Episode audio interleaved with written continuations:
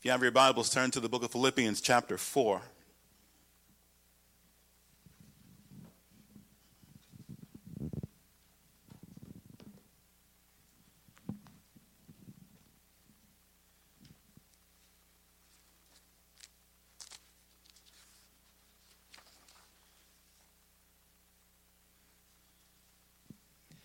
Philippians chapter 4, my subject this morning, keeping in the theme of thankfulness, is learning contentment. There are so many topics that are important to our Christian faith that the world just doesn't understand, just doesn't get it. It's just, they hear us say one word and they hear another. Contentment is one of those words. They hear all kinds of other different things, and I'm going to address that today. But last week I talked about gratitude as an overall idea or way of living, and this morning I want to drill into one of the most powerful ingredients of living a life of gratitude, and that's contentment. Philippians chapter 2, I'll begin reading in verse number 10. But I rejoiced in the Lord greatly that now at last your care for me has flourished, though you surely did care, but you lacked opportunity. Not that I speak in regard to want, for I have learned in whatever state that I am in to be content. I know how to be abased, I know how to abound. Everything and in all things I have learned to be both full and to be hungry, both to abound and to suffer need. I can do all things through Christ who strengthens me.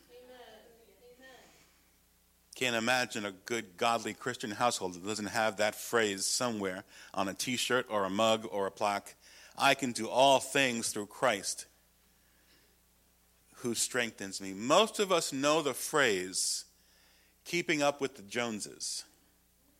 Living your life based on what you see other people doing or have. Not being able to enjoy what you have or what you've been blessed with if someone else has something different or something more or has progressed to a point that you haven't yet. Especially if that person is close, a relative or a neighbor. Keeping up on appearances, keeping up on image, keeping up on lifestyle solely based on someone else always comparing, whether it be jobs, always comparing home, family. Not always as someone, though. It could be keeping up with a group of people that you decided you want to be a part of, keeping up with a certain culture, even keeping up with people in church. I know there are many churches that have different cultural dynamics to them, but I've been to churches where I'm just going to say how I, uh, how I perceive it. Sunday was a day of worship. Sunday was a day to glorify the Lord. Sunday was let's see who's got the biggest hat day. And that could be fine. But is it a, a comparison? To be content in the original language in Greek, what Paul is saying to these Philippian Christians is to have a satisfaction that is independent of external circumstances. This is a peace that is independent of your neighbors, independent of your family, independent of your friends, independent on what is being advertised at the moment as in or hip. My sons learned a long time ago. I, even in my teenage years, was not in nor was I hip. Just, just don't care about it. Never cared. Being cool was never something I aspired to. But I want to be clear from the beginning. The Bible nowhere is against having a desire for nice things or desire to grow or desire to have more. The problem that the Bible identifies is not the issue of a desire for more, is this whole concept of coveting. That is not something new. In Exodus chapter 20, verse number uh, 17, in the Ten Commandments, God says, You shall not covet your neighbor's house, you shall not covet your neighbor's wife, nor his male servant, nor his female servant, nor his ox, nor his donkey, nor anything that is your neighbor's. This is not about basic or normal desire for something or improving. This desire that is bound into coveting is destructive. This is a hunger that never gets satisfied. That no matter how much you have, no matter how much you've been blessed with, you're never satisfied. This desire perceives one is a failure unless you have not just what others have, but more than others have. Just can call it like I see it. This is plain and simple idolatry. This isn't a problem with what you see, it's a problem deep within our hearts. Mark chapter 7, verse number 20, Jesus says, and he said, What comes out of a man that defiles him? For from within, out of the heart of man, proceed evil thoughts, adulteries, fornications, murders, thefts, covetousness, wickedness, deceit, lewdness, an evil eye, blasphemy, pride, foolishness. All these evil things come from within and defile a man. Like so many other things, covetousness and a lack of contentment is an issue in the heart, not just with the eyes. And how serious is this? 1 Corinthians chapter 5, verse number 12, Paul says, But now I have written to you that not to keep company with anyone named a brother who is sexually immoral or covetous or an idolater, a reviler, a drunkard, an extortioner, not even to eat with such a person. Now, the context of 1 Corinthians is a church that was so carnal that Paul was laying groundwork to move them to a better and more mature place. But in all these things, in so many of them that we could agree are things we should avoid, and people who live this way, it might not be the most healthy for us to have deep, intimate relationships with them. He names covetousness as one of those things. Everything I do have, regardless of how much it is or how much it isn't, everything I have is a gift from Almighty God. Therefore, I need to appreciate the gifts that God has given me. I need to be grateful for the gifts God has given me. And I need to give God praise for the gifts God has given me. The definition of whether or not I've been blessed isn't comparing myself to someone else or what others have. That's insane. There's always going to be someone who has more. Ecclesiastes chapter 5, starting in verse number 18, Solomon says, Here is what I have seen. It is good and is fitting for one to eat and drink and enjoy the good of all his labor, in which he toils under the sun all the days of his life, which God gives him, for it is his heritage. As for every man to whom God has given riches and wealth and given power to eat of it, to receive the heritage and rejoice in his labor. This is a gift from God. When you realize how much God has given us, how much he has blessed us, how much of a gift we have all around us. Contentment is not gained by the acquisition of things. Contentment is not achieved by position or status. It is not about having the right job. It is not about having the right man or the right woman. It is not about having the right house. It is not about waiting for people in your life that you care so much for to walk in the right way. Now, it hurts when people we love don't walk as they should, don't walk the way God teaches. But God's initial answer to this pain is a peace that He gives us that makes no sense to other people. God gives a peace that is not tied to external circumstances. God gives you and I a peace that is tied to something that never changes. God is good. God is good, and because He is good, I can always walk in peace, no matter how much of a mess the people around me that I care about make of their lives. Now, I care about them, and it can drive us nuts. I know none of you have people in your life that drive you nuts. None of you have people in your life that are walking the wrong way. So you can use these teachings, this word, to help somebody else. God's peace is not linked to the way others choose to live. God's peace is not about being treated right. Anyone ever been treated wrong? Been mistreated, been humiliated, been let down? Having God's peace is about knowing who sits on the throne, who died for your sins, and realizing that God, no matter how you see things around you, is still working things out. The end has not happened yet. Thankfully, it's not happened in my life, and it's not happened in the lives of those we care about. And it's also not done in the lives of those we don't care about. God is still working. Spiritual maturity is being able to admire without the need to acquire. I had a friend who loved new cars and loved new, expensive cars. But he had a job that didn't support his love for new, expensive cars. It just didn't. So, if this is when I worked in a school district, this is years ago. So, if someone would pull in with a new, expensive car, like, say, the superintendent, he, I would admire the car. He would lust after the car and there's a difference. He would look at things in a different way. He would look at the person who drove the car in a different way, usually looking down on them. That's not peace.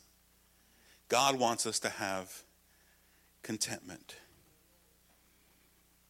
We need to be a people who can say, I'm glad you got your promotion, even if I was overlooked for one myself. I'm happy that you and your family are doing well, even if mine aren't. I'm joyful at the arrival of a newborn child in your life, even if one has not come into your life. As God's people, we're not waiting for better paying jobs. We're not waiting for a, a, bigger house or a better home. We're not waiting for more time off. We're not waiting for our kids to get their lives together. We're not waiting for anybody to start walking right. What we're waiting for is for Jesus to come back. And in the meantime, we have a peace in our hearts. And we can be content. Before we can enjoy life and serve the Lord, we're not waiting for any of these things to be able to serve him with a heart of gladness. Colossians chapter 3, verse 23 and 24. And whatever you do, do it heartily, as to the Lord and not to men. Knowing that from the Lord you will receive the reward of the inheritance, for you serve the Lord Christ. I remember many years ago, I've gone through different transitions in my life, and I was where I've been out of work. That happens in different situations that we deal with. And at one point, I was always raised that all work, as long as you give it your best, is honorable. So I accepted a position that just drove some of my friends absolutely nuts. And don't look down on me too much. I accepted the position of a telemarketer. Yeah, I know. One of those creepy people who call you on the phone. That was me for about a week. Because a friend of mine heard that I had, because I was asking people, I'll do anything. Do you have any work for me? Even though it's a construction. And no one said anything. I was a week as a telemarketer. One of my friends in construction found out. He says, No, I got to find something for you to do. I can't have you do that. But we need to have this idea that whatever you do, we're doing it for the Lord. We're not doing it for a bank account. We're not doing it for status. We're not doing it for prestige. We're not doing it so we can make people feel good about where we are in life. I'm serving the Lord in whatever I do. I serve Jesus and He blesses me. Life can be uncertain. Relationships, even family relationships, can be uncertain. Do I have to say society can be uncertain? And our economy, well, that's always good, right? Can be uncertain. But, church, Jesus is a sure thing. Always has been, always will be. He is the Son of God. Trying to find contentment through the things around us, through this world, is a dead end. And it's hurting the church. The church has not demonstrated it's immune to looking to celebrities, looking to who has success based on the world's standards, thinking that we have to lower our truths in order to be able to reach other people. We will stand on the word of God. We will love people, and but it's not loving people to lie to them. And it's a lie to them to say that God really didn't mean this or that. But we love people and we want to care for them. And one of the ways we love them is by standing on truth. We don't measure ourselves by other people. We don't measure ourselves by the world. And we don't even measure ourselves by one another. Now, we want to be a godly influence to one another. But we do that by together learning to be content. A key component of being content is adjusting your vision, what you see, what, and understanding to see as God sees. You know, when God looks at some of the people in your life that are driving you crazy, he sees precious people that he's got plans for. Being able to see what God sees. 2 Corinthians chapter 4, starting in verse number 16. Therefore, we do not lose heart. Even though our outward man is perishing. Somebody say amen. Yet the inward man is re- being renewed day by day. For our light affliction, which is but for a moment, is working for us a more a far more exceeding and eternal weight of glory while we do not look at the things which we are which are seen but at the things which are not seen. For the things which are seen are temporary but the things which are not seen are eternal. God has a crown of glory prepared for each and every one of you. God has a home in heaven that he is preparing for you to live eternally. God is pleased with you and calls you his precious child. That is the truth of every life here today and we need to pray for our country. We realize the times we live in and what we see and what is being communicated to us in the natural. And it doesn't always look good. In fact, often it looks awful. So we pray for our country. We pray for our world. We pray for our church. We pray for the church. And we need to pray for revival against um, amongst God's people. But while we're doing all of this, and while the need for all of this remains so clear, Paul says we can be content. We can have a peace and a joy that is not tied to anything external to us. Now, I need to be clear with this because he gets misunderstood. Contentment is not complacency. You ever been told because you didn't go off the deep end or just get all angry and upset or because you weren't reacting the same way to something that someone else was that you didn't care?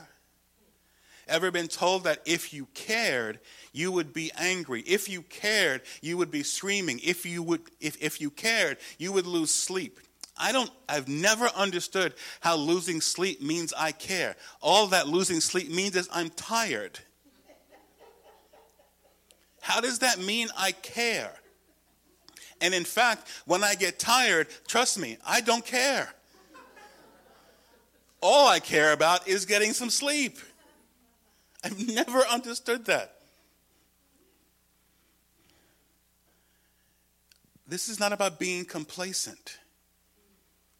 But when we get all flustered and when we get all angry, when we go off the deep end, what we're demonstrating is that we think there's something we can do that's more effective when the reality is the one who needs to be engaged is God and He's not impressed with our fits of rage. Paul says we can be content. Contentment is not settling for less, it is not giving up, it is not just being passive. Contentment is realizing that your life is a journey and it's not over. As long as you're breathing. Anybody breathing here today? Yeah, you can raise your hand if you're breathing. I need to see every hand go up. you get concerned if you're not breathing and you're still listening to me. Contentment is realizing that your current situation, no matter what it is, is not the final chapter. That God will decide. His is always the final voice. Now, I want to think about contentment as one of the purest forms of faith. Now, think about what Paul communicated to this church. He told them, Yes, I can do all things through Christ who strengthens me, verse 13 of Philippians 4. But what did he say he could do? I know how to be hungry. I know how to be full, not hungry. I know how to be abased or brought low. In the original Greek, that actually means being reduced or humbled, even humiliated. I know how to abound, to have more than enough, to have excess, to triumph over things. I know how to suffer need. This isn't just about experiencing things. Everybody experiences hunger. But he's saying, I know how to do it. How to do it in a way that I can cultivate contentment. I know how to be abased. Anyone ever tell you off and they were wrong and you knew they were wrong? I mean, they told you off and in front of people. And of course, your initial human reaction was to just smile at them and say, Jesus loves you and I'm going to pray for you. No, it wasn't. You wanted to punch their lights out. This is not just about experiencing the difficulties that we go through in life, but knowing how to do it in a way that your life continues to bring God glory and give Him praise. He's actually saying, I know how to be hungry well. I know how to be humbled gracefully. I know how to suffer with joy. And we're going to say, but I can't do that. That's why verse 13 is there, because I can do all things through Christ who gives me strength.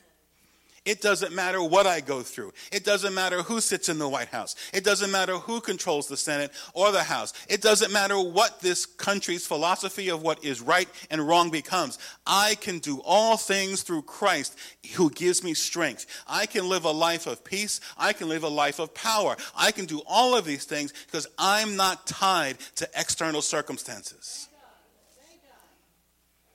I can be content even when those I care about deeply go terribly the wrong way. And not only travel that way, but make their home that way. And it hurts. We want the best for those we care about. But we can do this because that's a witness. Because what is how is everybody else reacting to everything around us? It amazes me on social media, since the overwhelming majority of the people that I'm connected with on social media are Christians. Overwhelming majority. One thing comes out of alignment, one thing goes in the wrong direction, and they're calling for all out revolution. You know, there have been reasons in human history, even reasons in American history, to have a revolution. I'm sorry. The price of gasoline is not one of them. It just isn't. It's not a reason to have a revolution. But I know that no matter what happens in the economy, my God will provide for me. My God will take care of me. He will answer the cries of his people. And I can be content in that. That's a hard thing to do But we can do this. And the truth is, there is a peace, and not just a peace, a closeness in our relationship with Jesus that is beyond compare. That no matter what state that we are in, learn to be content. Now, some of this might be, for me, part of uh, my personality. Um, I don't know. I've been surrounded by people, especially in my work life, by who that who are not content people. Just leave it at that. I get told often because they think a situation is critical, or they think a situation is important, or they think a situation requires a certain level of visibly displayed urgency. Hiram, I want you to work on this, but I need you to show me that you care about it. And my response is usually, I will show you I care about it because I will get it done. If what you're looking for is for me to lose sleep, or for me to lose peace, or for me to get all upset, or for me to start talking the way you do normally, or for me to go off the deep end, then give it to somebody else. Because that to me is not care, that is fear. And I will not walk in fear. I will not walk in this level of anxiety. We have enough problems in our society today with anxiety. Just look at the, the various types of medication we have for anxiety. But we need to walk in faith. Now, I'm not speaking against medication. Believe me, I have my evening medication that I take from, for high cholesterol. There are many of you that have other things in your body that you're dealing with. But when it comes to getting something done or reacting to the world around us or dealing with some of the uncertainties in life, you have a king who cares about you. You have a God who loves you. Thus, this is something that can bring peace. Are there things all of us get anxious about? Of course there are. That's why Paul said, I have learned. He didn't just snap his fingers and say a quick prayer. That word for learned is learning over a long period of time. Paul learned contentment in a Philippian jail. It's amazing to me that he's writing about contentment to a church where the, one of the last times he was in that city, he was in a jail singing at midnight. And he said, I have learned to be content. That's how he was able to sing at midnight. No matter how it looked, no matter how it felt, no matter how tortured he had been, no matter how his body reeked with pain, I can be content in whatever state that I am in. So, how about you today? Where are we today? In a culture that continually demonstrates that flying off the handle emotions is the only way to get things done, to achieve victory in life. My comments have always been go ahead, have a nervous breakdown. In fact, you can have mine. Because I'm not going there. And one thing you can never say about me don't ever say, I don't care. I do care. The proof is I pray for, for a lot of things, a lot of people, because I know the one who can make a difference. Has he made a difference in your life? Has he really demonstrated over and over again that no matter what you go through, no matter how you are treated, He will stand by your side as your defender and as your king. What could bring more peace? You know, God is our Father, so in many liturgical circles, Jesus is often referred to as our brother, which there's a, a, a point there to be made. So, in looking at that, you're going to come mess with me, you got to talk to my big brother. Because then you're going to mess with him. And my big brother's big. he's, he's really big. In whatever state that I am in.